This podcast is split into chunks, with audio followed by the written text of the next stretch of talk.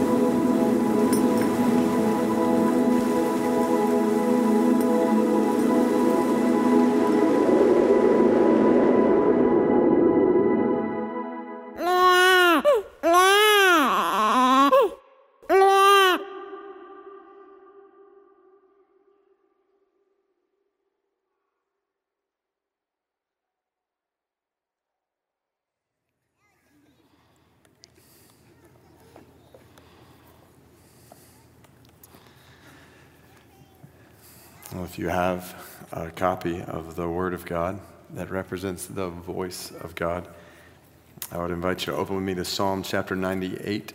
If you don't have uh, a Bible with you, no problem. I'm going to put all of this up on the screen. But I want to welcome you to this gathering tonight on Christmas Eve in this room, those of you who are joining online, especially if you're visiting with us.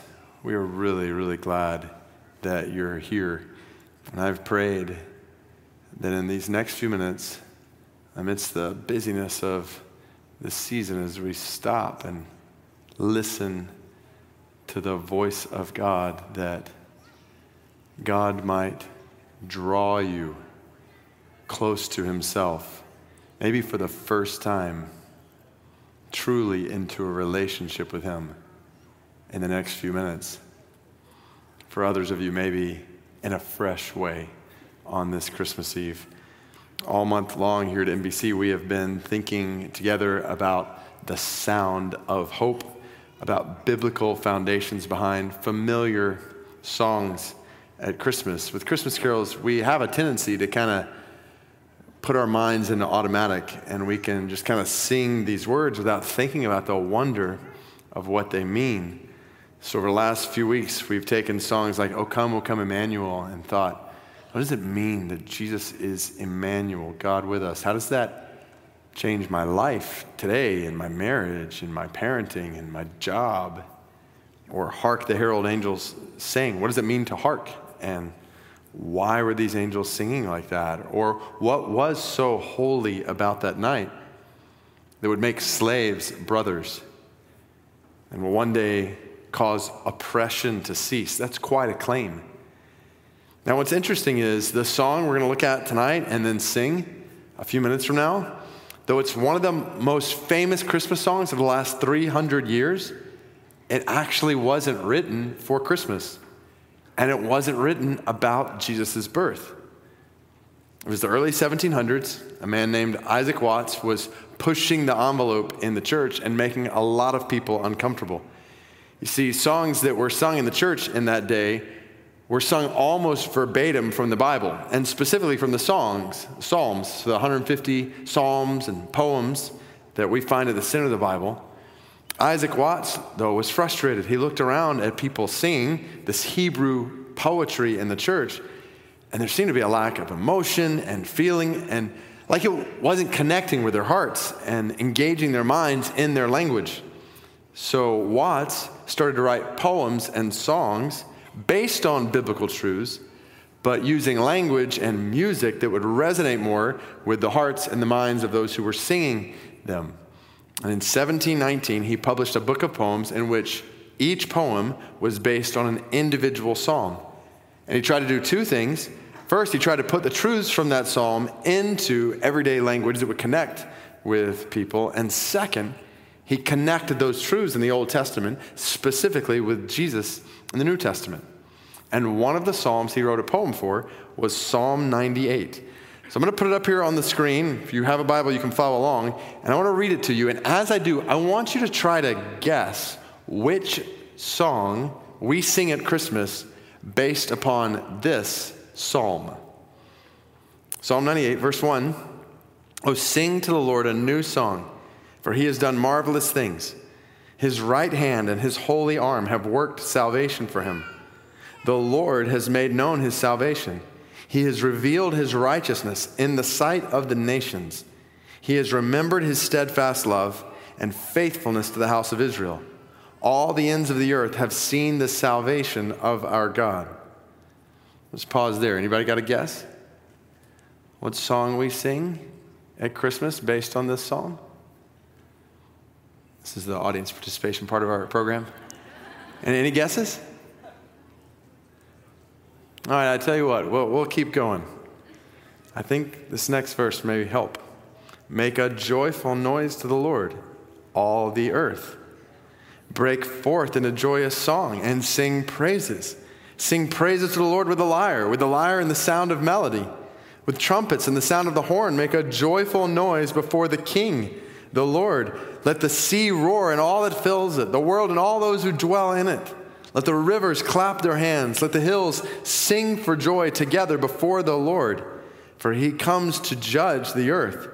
He will judge the world with righteousness and the peoples with equity. Now you know which one it is. Joy to the world. Good job. And I think somebody might have even said it earlier. Well done. This group down here is on it. Joy to the world. Now it makes sense. Make a joyful noise, all the earth. But here's what's so interesting. When Isaac Watts wrote the poem that we sing as a Christmas carol, he actually wasn't looking back, writing about Christmas, the night when Jesus was born. No, Isaac Watts wrote this poem in 1719 based on this psalm, looking forward to the day when Jesus will come back. To The day when Jesus, the Lord, will come to judge the earth. He will judge the world with righteousness and the peoples with equity. And thinking about that day in the future, based on this psalm, Isaac Watts wrote these words. So let's do what we've done the last few weeks. Let's just read this out loud together, but now with that background. Not necessarily looking back, but this poem written looking forward to the day Jesus will return. Let's read this out loud all together. Joy to the world, the Lord is come. Let earth receive her King.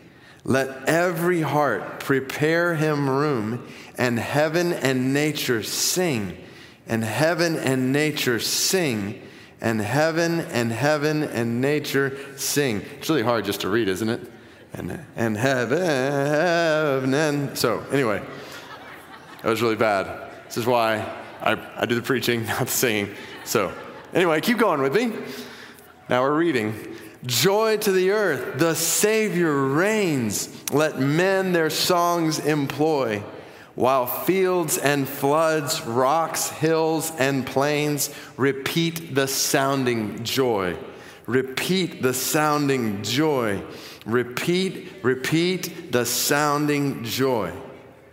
No more let sins and sorrows grow nor thorns infest the ground. He comes to make his blessings flow far as the curse is found. Far as the curse is found. Far as, far as the curse is found. One more verse. He rules the world with truth and grace and makes the nations prove the glories of his righteousness and wonders of his love, and wonders of his love, and wonders, wonders of his love. Isn't that fascinating? Joy to the world, not the Lord has come, but the Lord is come, as in the Lord is coming. And on that day when he comes, the earth will receive her king. So every heart, get ready because all heaven and nature on that day are going to sing. Now, none of this means that Joy to the World should not be sung at Christmas and we should officially cancel it as of tonight. Because there's no question that Isaac Watts wrote that poem thinking about Jesus, and there's so much here that applies to his coming 2,000 years ago. Indeed, all nature, all nations, and all people sing for joy because Jesus has come. It may not have been exactly what was on Isaac Watts' mind when he wrote this poem, but this is all over the Bible. You just think about even the role of nature, how God designed, arranged the stars in the sky to announce the coming of his son. Or just picture it from the shepherd's point of view, looking at that sky. I've spent time in Palestinian and North African deserts with shepherds before. I think about sitting in northern Egypt with some men and their families under a tent in what seemed like the middle of nowhere. And two things in particular stuck out to me. One was the vast landscape all around me. Shepherds and their families spend their entire lives outside amidst the beauty and glory of God's creation. As a result, a shepherd has a unique perspective on the beauty and glory of God the Creator. Psalm 19, verse 1 says, The heavens declare the glory of God. The skies proclaim the work of his hands. Day after day, they pour forth speech. Night after night, they display knowledge. Do you hear that? The heavens, the skies are declaring, they're proclaiming, they're speaking, they're displaying things about God, about his glory all the time. So let's think about that for a minute. So, a little more audience participation here, particularly with the kids, uh, but adults, feel free to join in. I want to show you a picture on the screen, and then I want you to shout out loud what this picture makes you think about God. So, if the heavens are declaring and proclaiming the glories of God, then what are these pictures declaring? What are they saying? So just think when I look at this picture, I see that God is fill in the blank. So when you look at this picture, you see that God is what? Majestic. What else? Peace. Brave. What was that one over here? Whatever you said, that was awesome. I couldn't hear you. I totally understand. Sorry. What else? calm, mighty. All right, how about this one? When you look at this picture, you see that God is what? Peaceful, beautiful, mighty, colorful, loving, happy, merciful. These are so good. What about this one? When you see this in the sky, what is the sky declaring about God? He is Yes, yes, all those. They're so good. all of you way up there. It was awesome. So, so much. Now, how about this one? What is this picture declaring about who God is? He is majestic, powerful. Yes, all these things are so good. I feel bad I'm not understanding every single one of them. This, all right, one more, one more. When you look at the sky, what does this picture declare about God? He is what? Everlasting, creator. Oh, do you see how the heavens, all of creation are shouting? They're speaking. So imagine lying as a shepherd every night, looking up at those stars like this, being constantly surrounded by declarations in creation about the creator of it all. Now, at the same time, let's remember that a shepherd's life and job is not necessarily glamorous.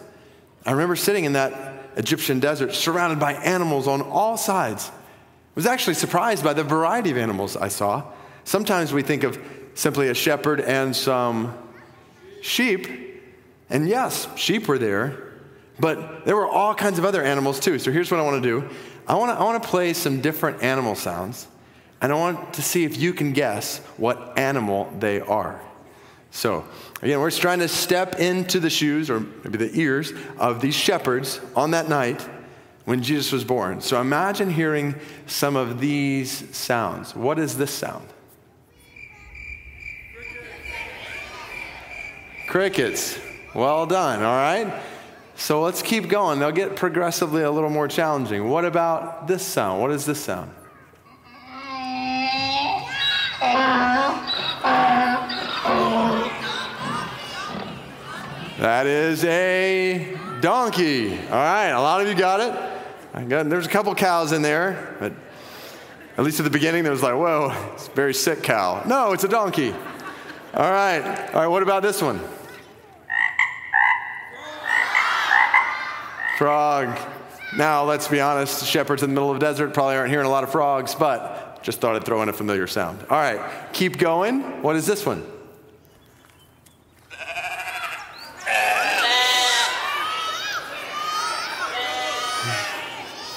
That is a sheep. That is sheep, not a goat. That was a sheep. All right. What about this one? All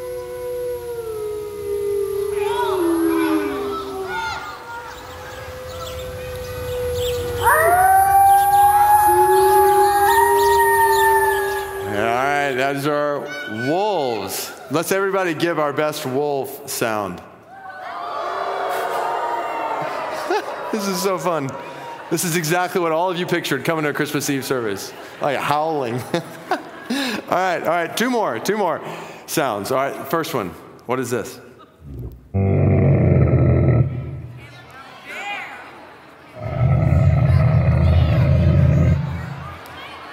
All right, I'm hearing. I'm hearing some different things. I heard tiger, I heard bear, lions, oh my. Camel, camel. That was the sound of a camel. All right, last sound. Are you ready? Last sound. Now you got to listen to this all the way. So don't don't start shouting out until you hear the whole thing. All right, here we go.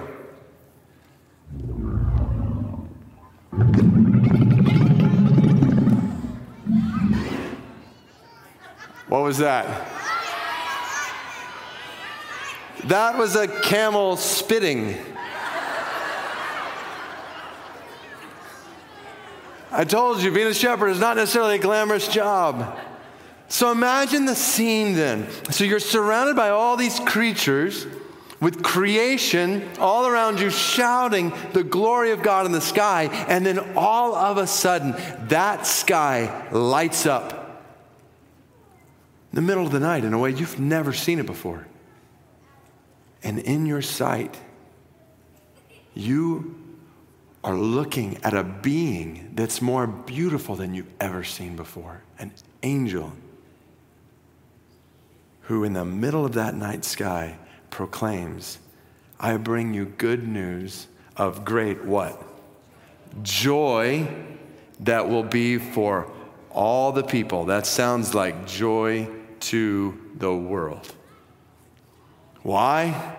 Because the Lord has come. Born to you, unto you is born this day in the city of David a Savior who is Christ the what? The Lord? Wait a minute. Like the God whose glory you see in creation around you every day, the the creator who gives all of these creatures life, the one who covers those mountains with snow, the one who forms that rainbow in the sky, the one who sends that lightning and it obeys, who carves those canyons, the one who sets every single one of those stars in place and calls them each by name. This God has come to us. Why has he done this? And this is the epic question. What is the reason for God coming to us, what we celebrate at Christmas? And the answer is breathtaking. Because even though God created all of these amazing, beautiful things, He created something even more amazing, even more beautiful. He created you and me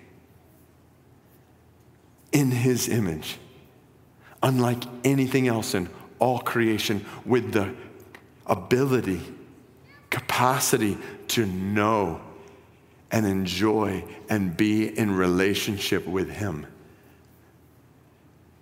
But here's the epic problem in every one of our lives and in the world around us. We have all, every one of us, from the youngest to the oldest in this gathering, from the richest to the poorest, whoever you are, wherever you have been, wherever you are from, you and I are guilty of sin against an infinitely good and holy God. And our sin separates us from God, and we feel the effects of this separation all around us, don't we? In evil and suffering and sickness and viruses and death. All of these things ultimately a result of sin in the world. And if we die in this state of separation from God, we will spend eternity in judgment before Him. And what God Himself tells us is an everlasting, never ending suffering. But this is why He came, because God loves us.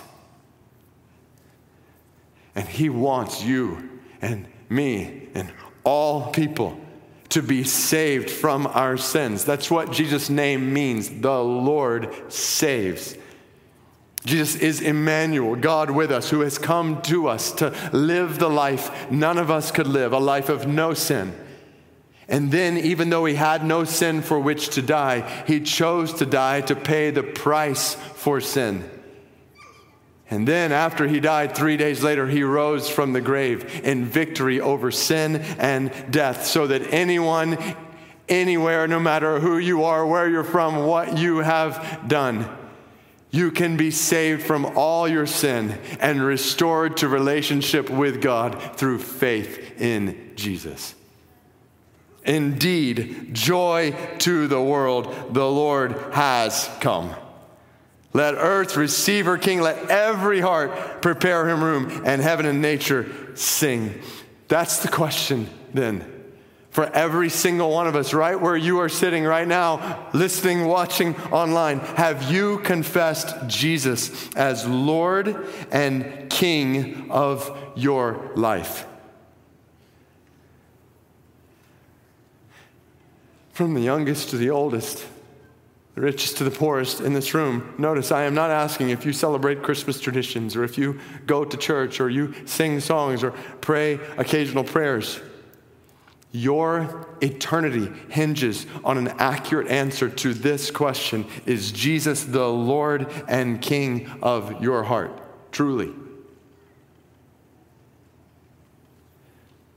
And if the answer to that question is not a resounding yes, in your heart. And I want to invite you tonight to make this the moment when you trust in Jesus as Lord and King of your life once and for all. I heard a story this week about Chester and Lanath, who serve in Access, our special needs ministry. Chester's parents live in Malaysia. And years ago, when this room was being constructed to be a place where we as a church could gather together for worship.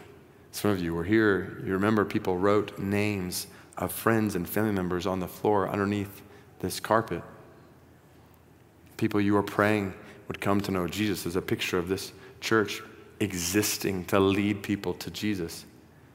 Well, Chester and Lanath wrote down Chester's parents' names.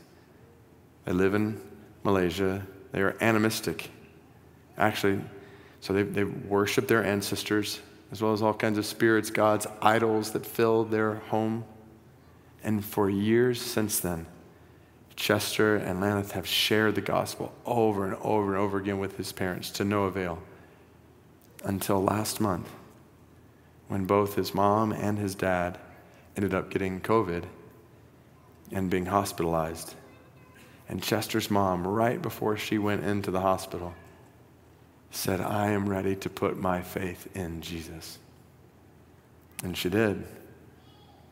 And then when she was alone with Chester's dad in the hospital, both of them struggling with COVID, she told him she had trusted in Jesus. And she led her husband to do the same. He said, I want to put my faith in Jesus. Both Chester's parents trusted in Jesus as Lord and King of their lives. And then, just a few days later, Chester's dad died. And you might think that's a sad ending to this story, but you would be missing the point. Yes, without question, we grieve over death anytime it happens. But when you know Jesus as Lord and King, you know that death is not the end of the story. That death leads to eternal life in Jesus. When you know Jesus as Lord and King, you have reason to sing.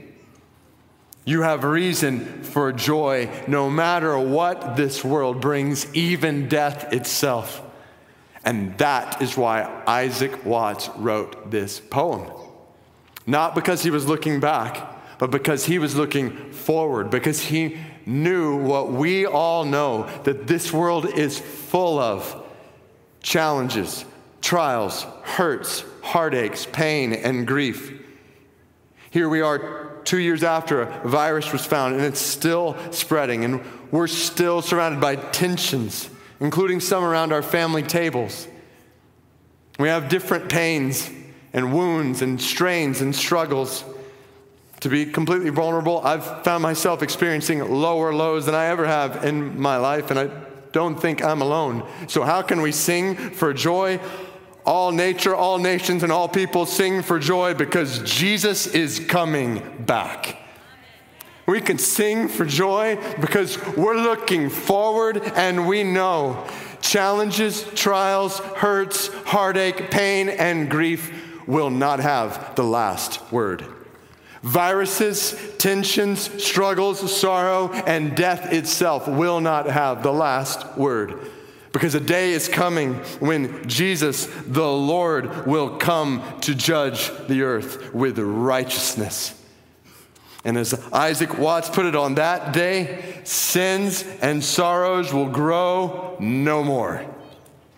There's coming a day when all creation. Psalm 98 describes it as seas and hills and rivers will clap their hands and sing because no more thorns will infest the ground. Instead, only blessings will flow, far as the curse is found. The curse of sin and all of its effects will be completely overcome by the blessings of God, and He will rule the world and all who worship him in it with truth and grace. And all the nations will know and see the glories of his righteousness and wonders of his love. Everyone from every nation who trusts in Jesus will enjoy the wonders of his love forever and ever.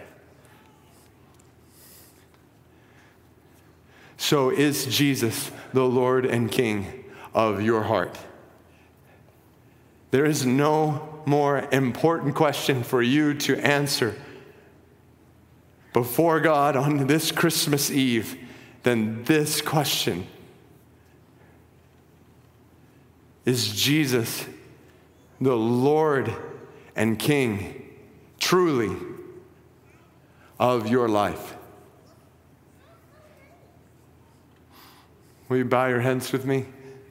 All across this room, online, wherever you are, just for us to pause right now before God, just you before God, right where you're sitting. And before God is Jesus, the King and Lord of your heart and life. And put yourself in Chester's dad's shoes. Do you know that if you were to die tonight, you would enter into eternal life with God? And if the answer to that question is not a resounding yes in your heart, then I invite you, I urge you right now in this holy moment to say to God in your heart, God, I have sinned against you. And I deserve judgment before you. But I believe you love me, and I believe you sent Jesus to die on a cross for my sins, to rise from the grave. Lord, and I put my trust tonight, in this moment, I trust in Jesus as Lord and King of my life. The Bible says that all who call on the name of Jesus as Lord will be saved from their sin, restored to relationship with God. Oh God, I pray for that truth to become a reality in hearts all across this room right now and beyond as people are watching or listening now or even in the future. God, we pray, we pray that our hearts would be prepared for that day when either you return, Lord Jesus, or when we breathe our last breath.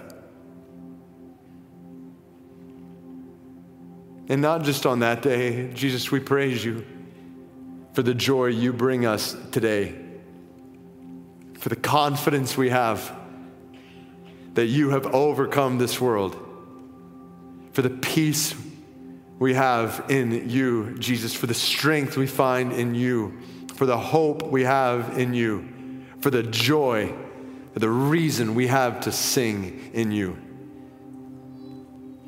And so we look back and we praise you with joy for coming to us. And we look forward to the day when you will come back. Come, Lord Jesus, come quickly and help us in this weary and wearying world to hold fast faith in you until the day we see your face and we sing for joy. And we experience your joy in your presence forever and ever. We pray all of these things in your name, Jesus. And all God's people said, Amen.